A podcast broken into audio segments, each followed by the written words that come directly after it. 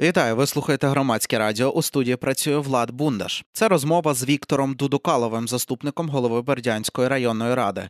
Говоримо про ситуацію у Бердянську та районі, що окупанти облаштували у міському морському порту, про примусову паспортизацію населення та як росіяни готуються до так званих виборів президента Росії. Отже, е, Бердянськ. Останні дні у змі часто з'являються повідомлення про вибухи у місті, і якщо почитати місцеві телеграм-канали, то люди пишуть, що це потужні вибухи, які чути майже в всіх районах міста. Чи можете розповісти, куди так потужно прилітає окупантам? Ну, власне, останніми тижнями, може навіть е, місяць, півтора-два, це е, нарешті до Бердянська почали долітати безпілотники. І коли почали, і коли були ці перші прильоти, місцеві повідомляли, що е, це щось нове. Е, ми чуємо і дуже їх радує е, відповідно, тому що морально це дуже підтримує місцевих, і я думаю, що морально це дуже жорстко б'є по окупантах, які знаходяться за 100 кілометрів від фронту. Це тил, наше місто, це найбільш віддалена точка від фронту. Це 100 кілометрів повітрям, і безпілотники не просто літять в Бердянськ, а вони туди долітають. Відповідно, летіти є по чому, тому що е, на території нашого міста, на території Бердянського району, розташовано е, неймовірну кількість як техніки, так і боєкомплекту. І там перебуває е, дуже багато особового складу. Тому е, дійсно е, цілей цікавих багато. Е, це і протиповітряна оборона, і засоби РЕБ, е, РЛС і так далі. Тобто, все там вкрито. Ну це просто мілітарна зона тотальна, і там неймовірна кількість е, окупантів. На мій на мою оцінку їх більше ніж місцевих навіть сьогодні. От але на превеликий жаль, не завжди ми маємо адекватний зворотній зв'язок, тому що після кожного прильоту окупанти. Встановлюють блокпости по всьому місту по району, блокують прохід піший проїзд е, транспорту і не дають доступу людям, щоб е, вони бачили і могли повідомити. Але розуміємо, що плюс-мінус. З ну так, плюс-мінус, десь кожен третій, четвертий безпілотник повинен долітати до цілі, тому що вони певні збивають. Будемо справедливими, будемо чесними, вони збивають, але долітають, і відповідно є влучання і по техніці, є влучання і по боєкомплекту на території району, не міста, а району не завжди це в місто летить, а інколи в район. А, І ну про особовий склад відповідно знаємо, тому що летять швидкі, uh летять е, надзвичайники, і знаємо, що там дійсно наслідки є, і це дуже приємно. Це може тільки радувати, тому що повторюся, це тил. Та, а ось ви сказали, що окупантів більше у самому Бердянську, ніж місцевих жителів. А про яку цифру це йдеться? Е, ну, це дуже умовна оцінка, тому що ми е, е не не маємо статистики взагалі. Роз. Розуміємо, через що ми не можемо адекватно рахувати. Е, десь десь на рівні 40% плюс-мінус залишилося місцевих мешканців. Е, якщо брати місто.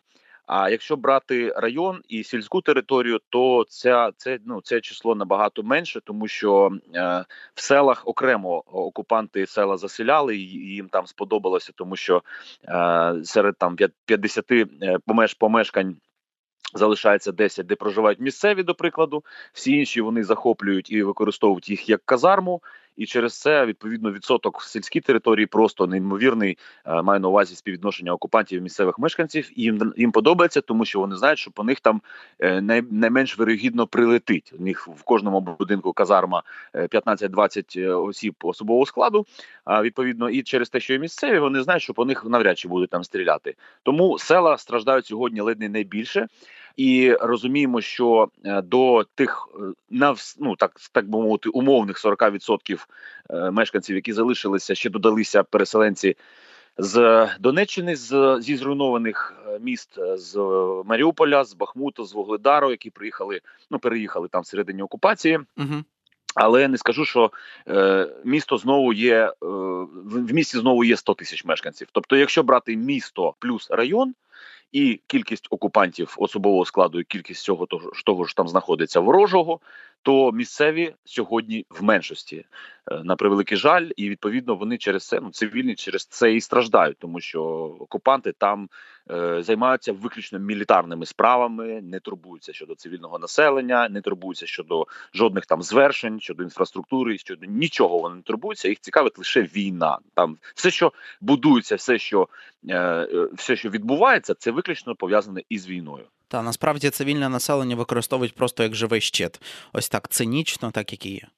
Да, да. А вони коли заселялися ще в 22-му році, коли заселялися, віджимали житло в багатоповерхівках, вони так і казали. Місцевим, що ви не турбуйтеся, ми вас чіпати не будемо. Просто нам тут зручно мешкати, тому що знаємо, що по нас не прилетить, тому що ви тут. Так е, і насправді, що відбувається в Бердянську, е, хочу поточнити про Бердянський морський порт. Е, насправді, до повномасштабного вторгнення він був потужним таким транспортним вузлом. А для чого зараз окупанти використовують порт, і як часто вони саме морем до Бердянська, до Бердянського порту переправляють свою зброю? Ну одразу можу визначити тенденцію, що останнім часом е, так доволі тривалий період. Такої такий визначаю, що е, зменшилася кількість е, обсягу через порт тому що знову ж таки летять безпілотники, і окупанти бояться, е, маючи гіркий досвід 24 березня 22 року, коли uh точка У вразила по е, десантному кораблю. З тих пір вони розуміють, що порт це серйозна доволі ціль для наших збройних сил. і Вони можуть по ній вдарити, тому вони е, останнім часом дійсно бояться так його використовувати на всю потужність, як як це було ну в, першій половині в першій половині сучасної війни. Загалом порт. Е, ну, це був один з перших об'єктів. Вірніше, це був перший об'єкт у нас в місті, на який вони звернули увагу, тому що вони, коли приїхали е, своєю технікою, заїхали в місто своєю технікою. Вони перше, що що шукали, це порт, і там одразу вони е, розташовували протиповітряну оборону. Одразу туди заганяли всю техніку, і він перетворювався на військовий об'єкт. Спочатку там працювали і цивільні, продовжували працювати цивільні колаборанти. Там залишили певний певний особовий склад, який працював до війни. Відповідно, ще там добрали інших працівників. Потім цивільних е, окупанти. Е, дали наказ зменшити кількість, скоротити mm-hmm. цивільних. Е, сьогодні цивільних там залишилося вже дуже небагато працівників. Переважно там військові, там облаштували окупанти собі укриття, е, ну його відповідно ремонтували. Там е, якось може збільшили. Не знаю, що там конкретно вони робили, але облаштовували точно. Вони там розміщують е, частину техніки своєї протиповітряна оборона. Відповідно, там теж знаходиться. Там є і особовий склад. Е, там звучить сигнал повітряної тривоги, який дуже радує місцевих мешканців, тому що розуміють, що в окупантів там теж тривожно е, часто доволі. Е, ну і відповідно цими кораблями вони коли приходили до порту, вони привозили боєкомплект або техніку. Тому що е, тут сумарно вся логістика півдня Запорізької області, та й загалом я ну, так розумію, що всі окуповані території е, серйозно залежала від е, Кримського від Керченського мосту, від Чангару. І з жовтня 22-го року, коли 8 е, жовтня, перший раз перший раз наші славетні збройні сили влучили по мосту. Ну там щось там вибухнуло на мосту, і його закрили. То в окупантів логістика дійсно стала, і вони зрозуміли, що треба якось альтернативні шукати шляхи. І оце, от море морем, вони море їх трохи рятувало рятувало в цьому напрямку. Але сьогодні, повторюся, е, вони бояться, і остання статистика була вільніша інформація, що. Е, кілька кораблів проходило через Керченську е, протоку в Азовське море, і досі невідомо, де вони поділися. Вони десь курсують морем, мабуть, мабуть, шварту, може швартуються в російських портах в Азовському морі, але е, масово вони сьогодні не заходять до нашого порту, до Бердянського, тому що я впевнений, вони бояться за ці кораблі. Це буде дуже солодка ціль для ураження нашими силами збройними, зважаючи на те, що один з останніх так. прильотів, до речі, в тому числі був в порт. Цікаво. І тут насправді важливо уточнити, чи фіксували ви випадки а, заходження в Бердянський порт іноземних а, кораблів саме не Російської Федерації, тобто якихось інших країн? Так, е, да, дійсно, вони окупанти використовують е, кораблі, які свого часу теж віджали, як не дивно. Uh-huh. Це були кораблі. Я не можу сказати точно яких компаній, яких країн, але Дійсно інших країн, а це здається те, що було пришвартовано на момент на початок е, повномасштабного вторгнення в Маріуполі. Ну і може щось там, що було на рейді. Тобто, вони коли е, окупували не тільки нашу територію, а й повністю Азовське море, то відповідно вони захопили все, що було на території ну на цій ну в акваторії Азовського моря. Вони перебили, ну перемалювали номери е, бортові на цих кораблях. Вони, коли їх використовують, вимикають передавачі, транспондери, чи як вони називаються правильно, які е, дають сигнал, де знаходиться корабель, що можна відстежувати онлайн. Так. Тобто вони ну всіма силами намагаються приховати цей злочин. Але журналісти-розслідувачі Бердянські, в тому числі, знаходили, е, що це за кораблі, кому вони належали. Е, більш-менш які вони кількості є, тобто вони навіть е, не свої кораблі використовують, а віджаті в цій своїй військовій логістиці. Да, дійсно, і досі це відбувається, і я не знаю, як повинні ну, відповідно це повинна бути реакція від власників від тих компаній від країн, тих так. країн, яким вони належать. Але сьогодні не знаю, не, немає такого зворотнього зв'язку. Не знаю, що там відбувається. Тим не менш, окупанти просто по піратськи їх віджали і використовують. Так, і насправді, якщо продовжувати говорити про Бердянськ як про промислове місто, то до вторгнення там було більше 20 різних підприємств різної промисловості. Це металообробка, харчова, нафтохімічна. Що зараз з цими підприємствами, що окупанти з ними зробили? Тобто, це так, такі ж така ж сама, такий ж самий сценарій, як і в Маріуполі, зокрема з Азовсталем, який вони просто знищили і порізали. Е, ну, по-перше, вони все абсолютно все, що можна було, захопили. Е, по-друге, Вкрали вони все, просто, що так? можна було, все, що їх цікавило, відмародерили, тобто вивезли. Е, знову ж таки, в контексті порту, повертаючись до порту, такий приклад, що вони обладнання, яке було в порту, ну як доволі до доволі вартісне обладнання, е, підйомне, там крани і так далі. Е, інколи вони не знали, що з ним робити. Вони просто там ці двигуни, механізми вони просто різали на металобрухт і здавали як металобрухт, навіть ну ці вироби, які коштують грошей, не як металобрухт, е, тому що вони, по перше, не розуміють, що з ними робити. По-друге, їх не цікавить е, нічого, їх цікавить лише нажива і мародерство. А то е, тому підприємства, які їх влаштовували з точки зору знову ж таки військової, до прикладу, ЖБК, так званий. Який виготовляв мета бетон і е, металобетон е, конструкції.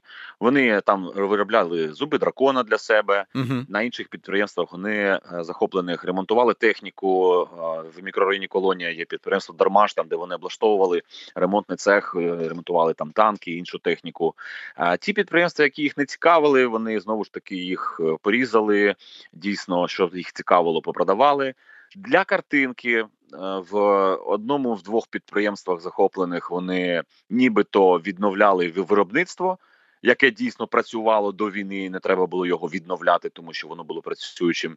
А так, е, харчова промисловість е, таким один з прикладів є Бердянський м'ясокомбінат, який Перевзувся одним з перших uh-huh. і відповідно практично не зупинявся в роботі під час початку окупації. і Потім працює хлібокомбінат так, так само. Ну відповідно виробляє ту продукцію, яка була для населення. Працює. Тобто, те, що треба для підтримання штанів, воно працює. А те, що треба для війни, вони використовують для війни. Те, що їх не влаштовує, вони просто подерибанили, порізали, вивезли в Росію і ну, без жодної звітності, відповідно, без жодних документів, без нічого. Тобто, це просто крадіжки мародерство і військові злочини один за одним. Так, і насправді про це мародерство знаю від знайомої з Бердянська. Вона розповідає, що вони виїхали на початку окупації, і зараз просто з їх квартирою вони не знають, що відбувається, тому що росіяни просто зайшли, знайшли документи і взяли собі цю квартиру, тобто відбулася певним чином чином якась націоналізація. Яка який відсоток ось такого, я не знаю, таких незаконних дій, скажімо так, це злочини воєнні напряму ви фіксуєте в Бердянську, і що потім окупанти роблять з цими квартирами? Е, ну тут в цьому контексті скажу так, що охоплення оцими злочинами, охоплення сьогодні є вже практично 100% угу. е, житла і потенційна загроза над усіма абсолютно мешканцями. Е, справа в тому, що сьогодні людина, яка мешкає в Бердянську чи на ну на окупованій території, е, мешкає в своєму е, житлі, який їй належить на праві власності і її місце проживання зареєстровано, тобто людською мовою прописка є в тій квартирі.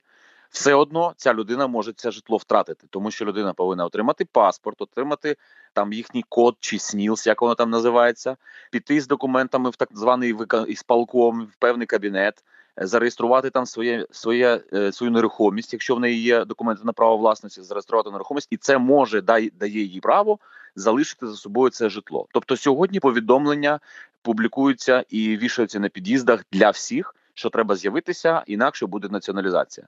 Відсоток е, дуже умовний можна визначати відсоток е, віджатого житла. Це ну сьогодні на рівні е, до 15 е, десь відсотків, те, що по факту не тільки пробачте. Не тільки житло має на увазі нерухомість, так. Е, це те, що по факту вже відбулося, але це відбувалося з перших тижнів окупації, тому що якщо зараз є мова про так звану націоналізацію, то перші тижні окупації е, ніхто взагалі не казав про жодну націоналізацію. Вони просто виходили, виламували двері а, е, і заселялися там uh якісь окупанти військові, чи то приїжджі там якісь медики, чи ще хтось. Вони просто фізично займали займали це житло. Сьогодні є такі випадки, дійсно, коли формально вже окрім як фізично формально віджимають житло, тобто реєструють на, інших осіб в російських законах, так званих. Ну там не закони, там я не знаю, як це правильно назвати дійсно е, в тому гетто. І е, всіх попередили, що будьте ласкаві отримати паспорт і будьте ласкаві, зареєструйте житло інакше націоналізація. І постійно вони публікували і публікують списки нерухомості, яка підлягає націоналізації, якщо не з'являться власники і так далі, і тому подібне. І цей процес сьогодні набирає обертів. І люди, які покинули окуповану територію, люди, які е, там знаходяться, вони всі в однакових абсолютно умовах, тому що не сьогодні-завтра можуть бути може бути віджата будь-яка квартира, абсолютно. Незважаючи знову ж таки на наявність паспорта інколи, незважаючи на те, що там е, людина може і підтримувала тих окупантів, і такі випадки є.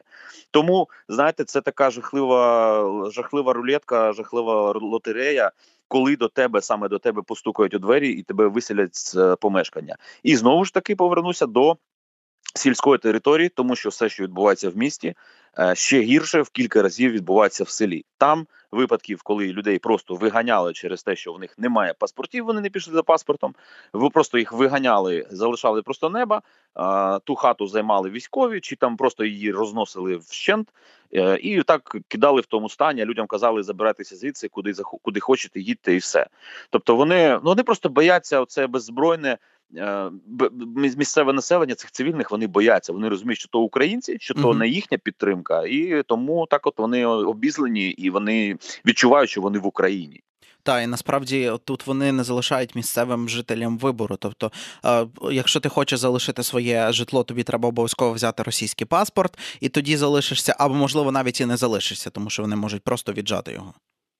Так, дійсно, дійсно. Є випадки, коли там ті, хто знаєте, як як то кажуть, з дітства за Росію, і такі були і на підвалах, і їх uh-huh. там затримували за незрозуміло що, яких там шукали зрадників всередині і віджимали в них майно. Тобто, ну їм взагалі по барабану. Вони їх цікавить лише виключно, щоб там з війною все було добре. Все, що пов'язано із цим, з військовими, щоб не було інформації від місцевих, де розташована там техніка, щоб не було взагалі нічого там проблеми з військовими. Все вони будуть для цього робити.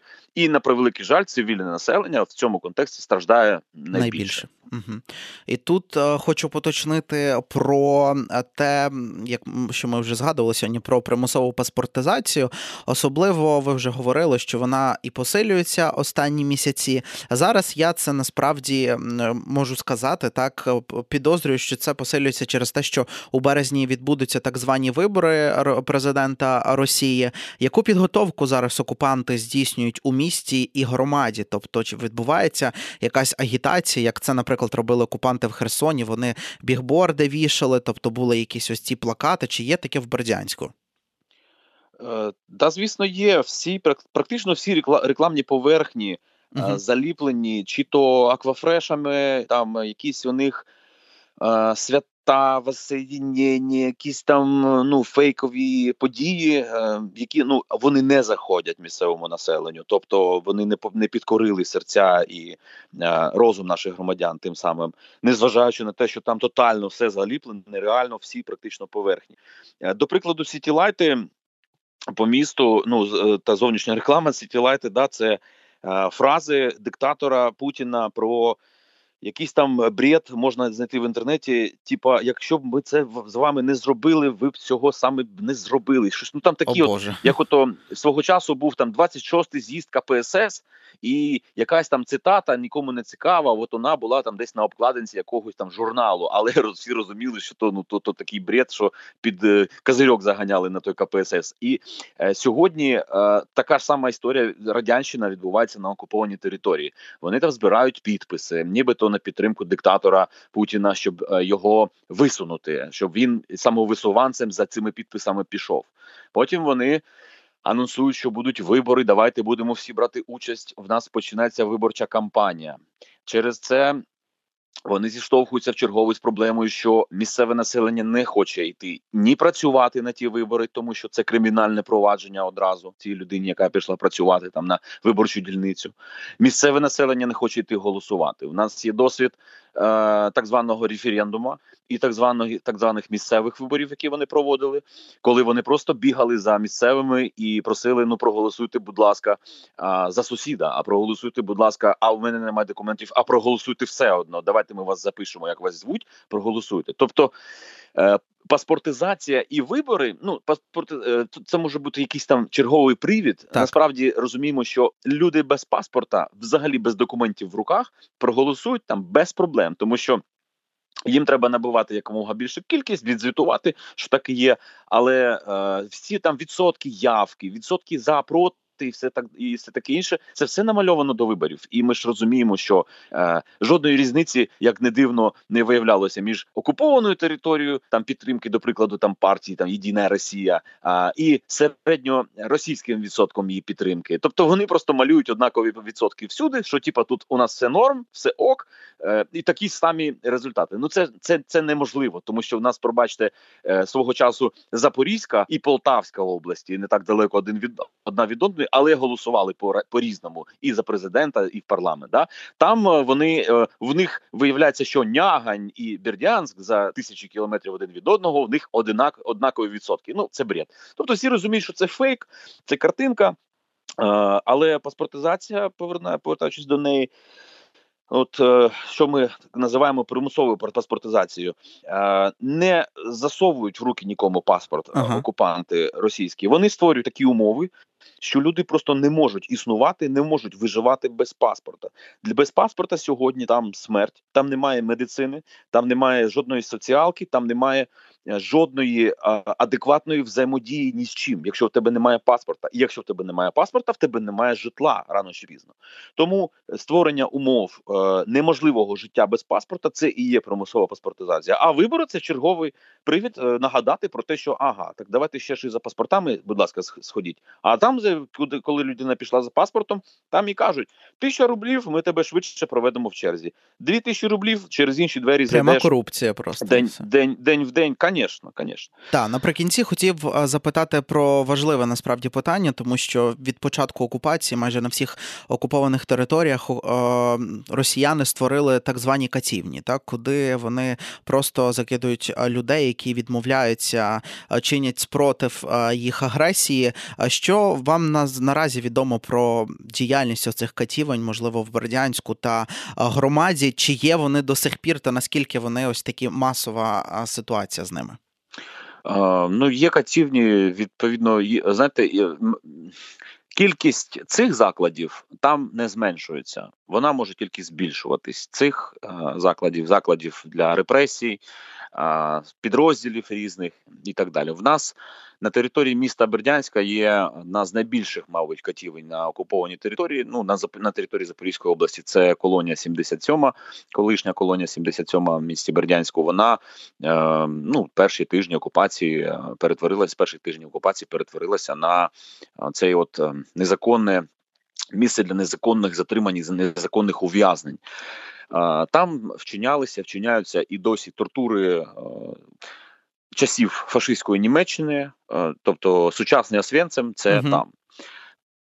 Є люди, які перебувають в цих катівнях е, практично з березня, квітня 22-го року, і до сьогодні їхня доля невідома, і певні певні по певних е, особах, які було незаконно затримано, е, були і міжнародні була і міжнародна увага, і окупанти все одно не повідомляють про їхню долю, що з ними відбувається.